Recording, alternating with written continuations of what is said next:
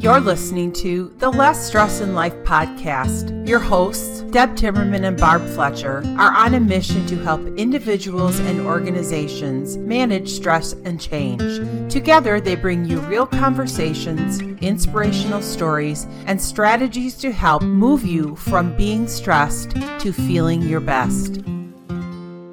Hey, good morning, everybody. Welcome to our series on 52 practical tools for less stress in life.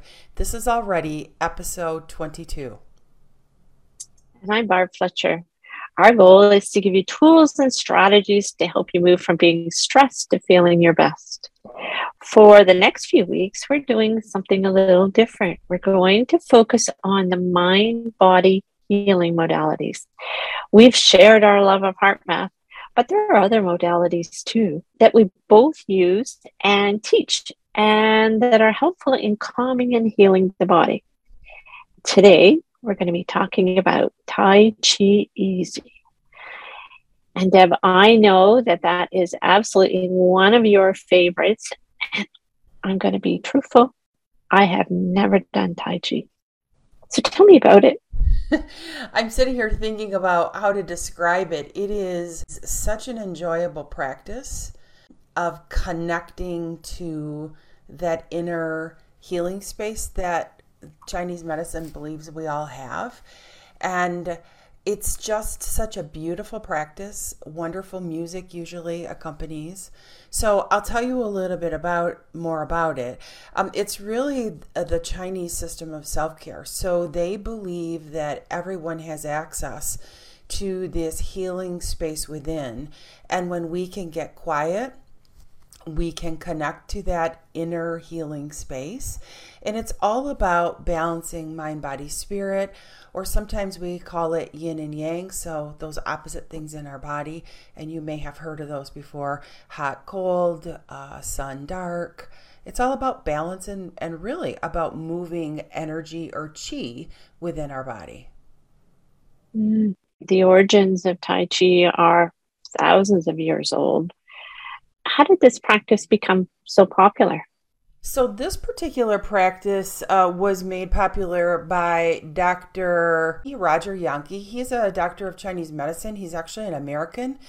And what he noticed was that there are some wonderful healing elements in the Tai Chi practice. But when you're looking at that, if you are um, Chinese and you were doing Tai Chi, you'd learn these movements or forms that we call them, and you'd learn 108 of them to start your practice. So he had the foresight to think about how to bring some of those elements forward. So there are five basic forms or movements in Tai Chi Easy. And do it in a way that made it easy to learn, easy to teach, easy to do and so he's been working on that for several years, and it's becoming more and more popular because it's such a researched healing element. We all know that sometimes there are things that the more athletic can participate in. Is Tai Chi, you know, do you have to have a certain body type? Do you have to have a certain skill or um, physical fitness to do Tai Chi? No, none of the above. What I love about this practice is it is available to anyone regardless of how well you can move or how athletic you are. So you can do Tai Chi seated in a chair. You can do Tai Chi standing, you can do it moving, or you can even do those movements and the visualizations and the breath work in bed. So it makes it really great for every age group. My favorite group that I taught had a lot of 90 year olds in it. I taught at a independent living center and they loved it because they could do it to their own ability. So even if you could mm. only raise your arm to your ear level instead of above your head, you still got the benefits of doing that. And over time, what was really cool is they gained mobility and were able to move that up farther and farther because it's so gentle on the body you talked about movement as being one of the benefits and and perhaps you know extended range that they might not have had before are there other benefits of of having a tai chi practice yeah up to like 2013 they had done a, a meta-analysis of how many research projects there were on Tai Chi Easy, and there were over 500 already. So you can imagine from that time forward, another, what, eight years, how many there are. And what they found is that not only does it help with mobility, but stability, it helps lower blood pressure. And really, when we share what we do with HeartMath, we're talking about how to tap into that parasympathetic part of the body or that space where our nervous system is really at that neutral point. And Tai Chi Easy is just another way to do that. So it includes all those stress relief benefits, even increased thinking ability and problem solving ability. So when you can turn those endorphins and those beneficial hormones on in your body, we get healing no matter what the modality is. Mm. A typical practice, how long does it last? Typically, when I do Tai Chi Easy practice, it's an hour and it has four elements in it. So there's breath work, connecting to your breath and moving that breath within your body and growing that breath to grow that energy. Self massage, so it uses points of acupressure points to help move lymph. And of course, when we move, um, we can move that lymph with massage and with breath, it helps to increase that flow, uh, blood flow. And then there's always a movement. So we call those forms. So gentle movement and forms. So depending on how many times we've met together, we might work on one or two elements, or we might do all of the elements. And then there's a component of meditation. So putting all of those things together and getting into a very quiet state using that breath and using those movements to increase that energetic flow. I'm always interested to uh, how long it takes to see some benefits. Do people feel differently right after they've done a Tai Chi session? I would say that people feel differently right after because usually when they come to a practice, they want to be there because their day has been crazy or they're seeking out a way to connect and downshift. So, yes, but over time, I think when I started doing it, I saw lots of mobility increases, uh, like at about the three or four week mark, and then those just went up. It is what helps keep me mobile. I mean, I'm a big girl. There's a lot to move around here. I can't do typical things that a lot of people would do, like running and jumping. I my knees just won't take it, but I can do this you and I have talked about balance and being such an important one. And having spent our time in aging, we know that uh, mobility and being able to stay active is is certainly one of the big keys for us. So I think anything that we can do to strengthen our balance is just a really positive thing to consider no matter what age. I just know that at my age when when I fall down it doesn't feel quite the same when I hop back up. I, you know. I think even too like flexibility. Even some young people, they're not very flexible because our jobs are more sedentary today. We don't mm-hmm. move around. Even people who have running practices might use the same set of muscles all the time. Whereas this is a lot of rotation, very slow. So it's very gentle on the joints, very gentle movements. And just which is why everybody can do it. Mm-hmm.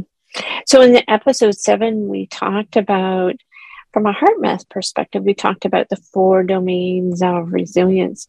And it feels like this practice actually touches all of the domains.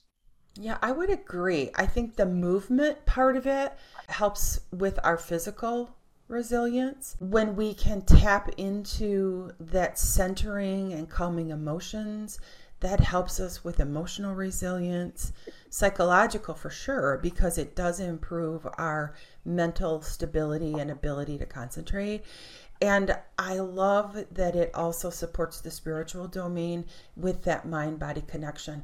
A lot of times we don't think about spirit being connecting to ourselves. We think about that in a religious context, and we've talked about that before as well. But this is like that connection to you, your soul, who we are to be. And I love that um, this practice really focuses on that connection to self and connecting mm-hmm. with that inner being in that healing space. I'm listening to an audiobook by Martha Beck And she talks extensively about that spirit and, and inner knowing that uh, we often overlook when we get busy. So anything that can slow us down so we can uh, hear more clearly is, is a good thing. Where would someone find practice groups?